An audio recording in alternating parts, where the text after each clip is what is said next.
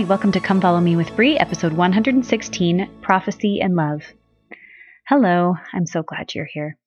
Okay, this week we are continuing with our study of the minor prophets, which remember doesn't mean that they're minor necessarily, but it just means that we know less about them and we have less written by them. The section, so we're reading Amos, the entire book of Amos and the entire book of Obadiah, but don't be intimidated. Amos is just nine chapters. Well, I might be wrong on that, but I think it's nine chapters and they're all fairly short. And then Obadiah is literally just one and it's a very short chapter. What I want to focus on is Amos. Amos lived around the same time as Isaiah and Hosea, so about seven fifty B C. He was born in the southern kingdom of Judah, but he was called to preach in the northern kingdom, which is unusual because usually prophets are called to preach to their own nation. The part I want to focus on is the first three-ish chapters, which if you're reading through it, you might kind of skim over it. I tend to kind of, my brain kind of starts to tune tune out whenever there's lots of doom and gloom and repent because it just feels a little repetitive. But I love how Amos does this because he does something really interesting. He spends the entire first chapter and a half condemning all the nations surrounding Israel and Judah, like Syria and the Philistines and Tyre and Edom and Ammon, et cetera. And then he moves on to condemning northern Israel. And I'm going to talk in a minute about why I think that's interesting and why it's noteworthy. So as you read this, it will say, he will say a lot, three transgressions and four. And basically this just means many transgressions. So just as you read, think about it that way. He says in these chapters, I will send fire into the house of Hazael, which will devour the place of Ben-Hadad. The people of Syria will go into captivity. I will not turn away the punishment thereof. I will send fire on the wall of Gaza, which shall devour the palace thereof. I will send fire on the wall of Tyre. Then he turns his attention to the kingdom of Judah, who I would assume it seems like the northern kingdom would really enjoy hearing all of the bad things that are going to happen to the kingdom of Judah because they're so wicked because they split off from Judah in the first place. And so I'm actually, I was going to say I imagine, but I know that there was rivalry there. He says that they have despised the law of the Lord, that they have not kept his commandments, and that their lies call them to err, and I will send fire upon Judah, and it shall devour the palaces of Jerusalem. So I'm sure you can imagine that the northern kingdom, who is listening to Amos preach this, probably are thinking, yeah, get them. They deserve it. They're so wicked. We're so awesome. But then we see, after a big, long list of everybody around them is so wicked and deserves punishment, he turns his attention directly to them. They must have done a little bit of a double take and thought, wait, what? No, not us. He says, starting in verse six of chapter two, thus saith the Lord, for three transgressions of Israel and for four, meaning many transgressions, I will not turn away the punishment thereof, because they have sold the righteous for silver and the poor for a pair of shoes, that pant after the dust of the earth on the head of the poor and turn away the meek. So they enjoy seeing the poor miserable. And a man and his father will go unto the same maid to profane my holy name. So a father and a son will go lie with the same girl. So very gross sexual immorality. And they lay themselves down upon clothes laid to pledge by every altar, and they drink the wine of the condemned in the house of their God. Okay, so after reminding them of how terrible and hypocritical their sins are, he reminds them that it was the Lord who brought them up, the people of Israel, from the land of Egypt and led them through the wilderness, and that it was he who has raised all the prophets who have come since. And yet, despite all of this, they have been commanding the prophets to prophesy not. And I think that's such an interesting um I was going to say phrase. It's not really an interesting phrase, but it's it's interesting that Amos points out that that's what they want of the prophets, is they don't like what they are hearing, and so they say, prophesy not. At the end of chapter two, he warns them that no one will be able to escape the judgment of the Lord. In chapter three, he talks to all of the twelve tribes of Israel, reminding them that they are his covenant people. Starting in verse four, Amos asks a bunch of rhetorical questions, reminding them that the Lord wouldn't warn them if trouble wasn't eventually going to catch up with them, if there wasn't danger. He asks, will a lion roar in the forest when he hath no prey? Will a young lion cry out of his den if he hath taken nothing?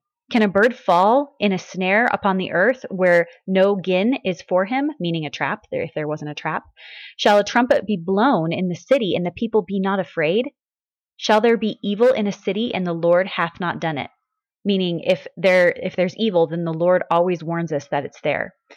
Next comes a verse that you will likely recognize, verse seven. Surely the Lord God will do nothing, but he revealeth his secret unto his servants the prophets. Okay, so we have confirmation here, if for lack of me thinking of a better word right now, but confirmation that the Lord does not allow for evil to exist without also a voice of warning. We have been warned throughout the entirety of human history that evil is there, that it is something to fear, and that we need to stay close to God. That entire section is basically asking the rhetorical question, would the Lord warn you if there wasn't anything to warn you of? What is our prophet warning us of? And are we ever guilty of what Amos said to the Israelites, saying to the prophet or our prophet or to our apostles, prophesy not, because we don't like what they have to say? For instance, the family proclamation says, we warn that the disintegration of the family will bring upon individuals, communities, and nations the calamities foretold by ancient and modern prophets. There are a whole lot of people who don't like what the family proclamation has to say. And that family proclamation is warning us that the calamities foretold by ancient and modern prophets will come upon individuals, communities, and nations if we don't protect it. And that is for sure coming. President Nelson has given us lots of warnings in his time as prophet so far. Here are just a few. He says, during these perilous times of which the Apostle Paul prophesied, Satan is no longer even trying to hide his attacks on God's plan. Emboldened evil abounds. Therefore, the only way to survive spiritually is to be determined to let God prevail in our lives, to learn to hear his voice, and to use our energy to help gather Israel. He also said, our Savior and Redeemer, Jesus Christ, will perform some of his mightiest works between now and when he comes again. We will see miraculous indications that God the Father and his Son, Jesus Christ, preside over this church in majesty and glory. But in coming days, it will not be possible to survive spiritually without the guiding, directing, comforting, and constant influence of the Holy Ghost. He also said, I plead with you now to take charge of your own testimony of Jesus Christ and his gospel. Work for it, nurture it so that it will grow, feed it truth. Don't pollute it with false philosophies of unbelieving men and women. As you make the continual strengthening of your testimony of Jesus Christ your highest priority, watch for miracles to happen in your life. These are just a little small snippet of things that President Nelson has said in the last few years, but we are quite literally living in a time where we have more access to all of the recorded words of the prophets throughout human history, ancient and modern, than any people ever have. And that is such a testimony builder, because we know that we are living in the fullness of times, and that includes the fullness of all of the words of the prophets that we need to have. We have apostles speaking to us now. We have access to live social media feeds of all twelve apostles in First Presidency. And what is that resounding message of warning? Now is the time to prepare to meet God. Alma twelve twenty-four, there was a space granted unto man in which he might repent. Therefore, this life became a probationary state, a time to prepare to meet God. Alma thirty-four thirty-two. For behold, this life is the time for men to prepare to meet God. Yea, behold, the day of this life is the day for men to perform their labors. And now, as I have said unto you before, as ye have had so many witnesses, therefore I beseech of you that ye do not procrastinate the day of your repentance until the end. For after this day of life, which is given unto us to prepare for eternity, behold, if we do not improve our time while in this life, then cometh the night of darkness, wherein there can be no labor performed. Our prophets have taught us that part of preparing to meet God, a crucial part, is repenting. They have taught us that perfection is not expected nor required as long as we are repenting and using the atoning sacrifice of Jesus Christ continually. But they also clearly teach that imperfection that we all are experiencing in mortality should never be a justification for sin. When we sin, which we will, we must always acknowledge that it is sin and repent. There is danger in comforting ourselves too much with the reality and expectation of our imperfection that we forget that although the imperfection was part of the plan, quite literally part of our progression, It was never justified. Our imperfection made it necessary for the Son of God to come to earth and suffer, bleed, and died for our sins that justice might be satisfied.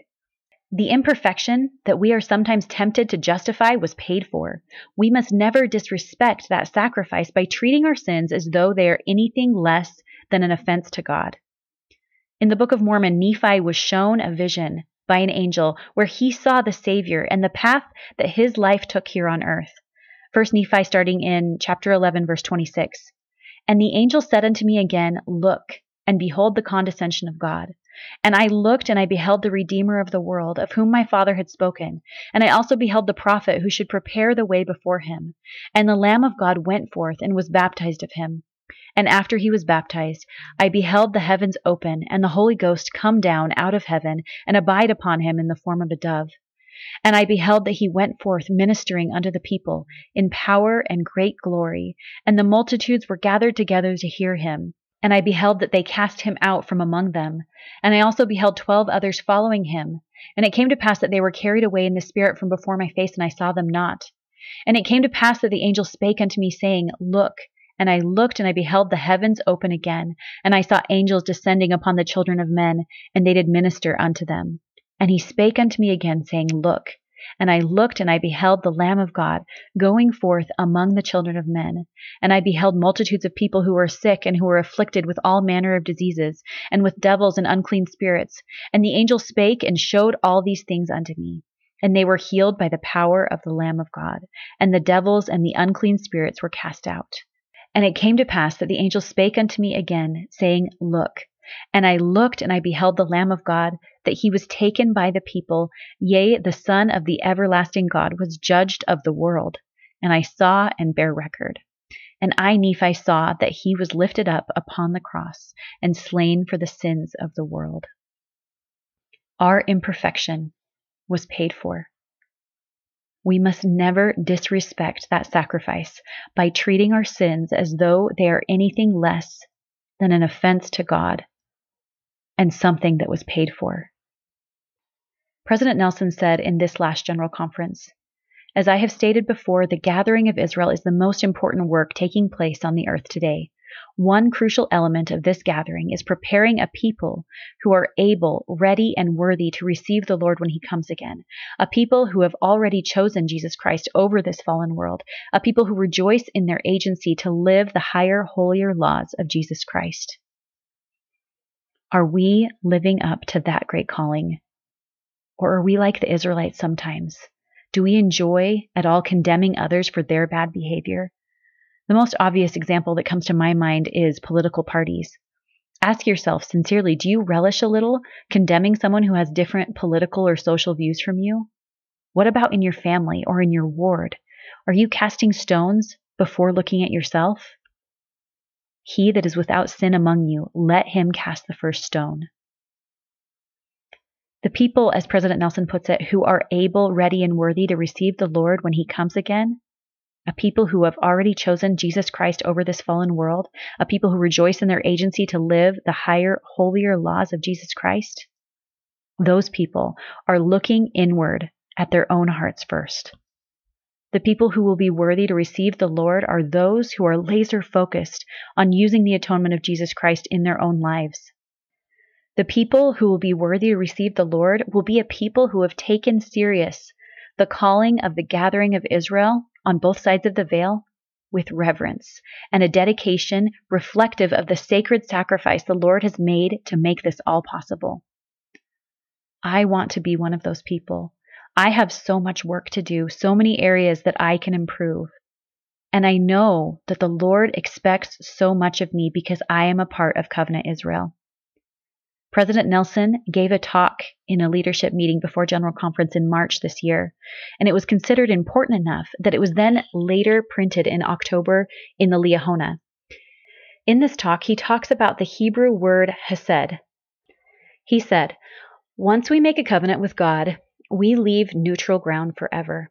God will not abandon his relationship with those who have forged such a bond with him. In fact, all those who have made a covenant with God have access to a special kind of love and mercy. In the Hebrew language, that covenantal love is called hesed. Hesed has no adequate English equivalent. Translators of the King James Version of the Bible must have struggled with how to render hesed in English. They often chose loving-kindness. This captures much, but not all, of the meaning of hesed. Other translations were also rendered, such as mercy and goodness. Hesed is a unique term describing a covenant relationship in which both parties are bound to be loyal and faithful to each other. Hesed is a special kind of love and mercy that God feels for and extends to those who have made a covenant with Him, and we reciprocate with hesed for Him. Because God has hesed for all those who have covenanted with Him, He will love them. He will continue to work with them and offer them opportunities to change. He will forgive them when they repent, and should they stray, He will help them find their way back to Him. Once you and I have made a covenant relationship with God, our relationship with Him becomes much closer than before our covenant.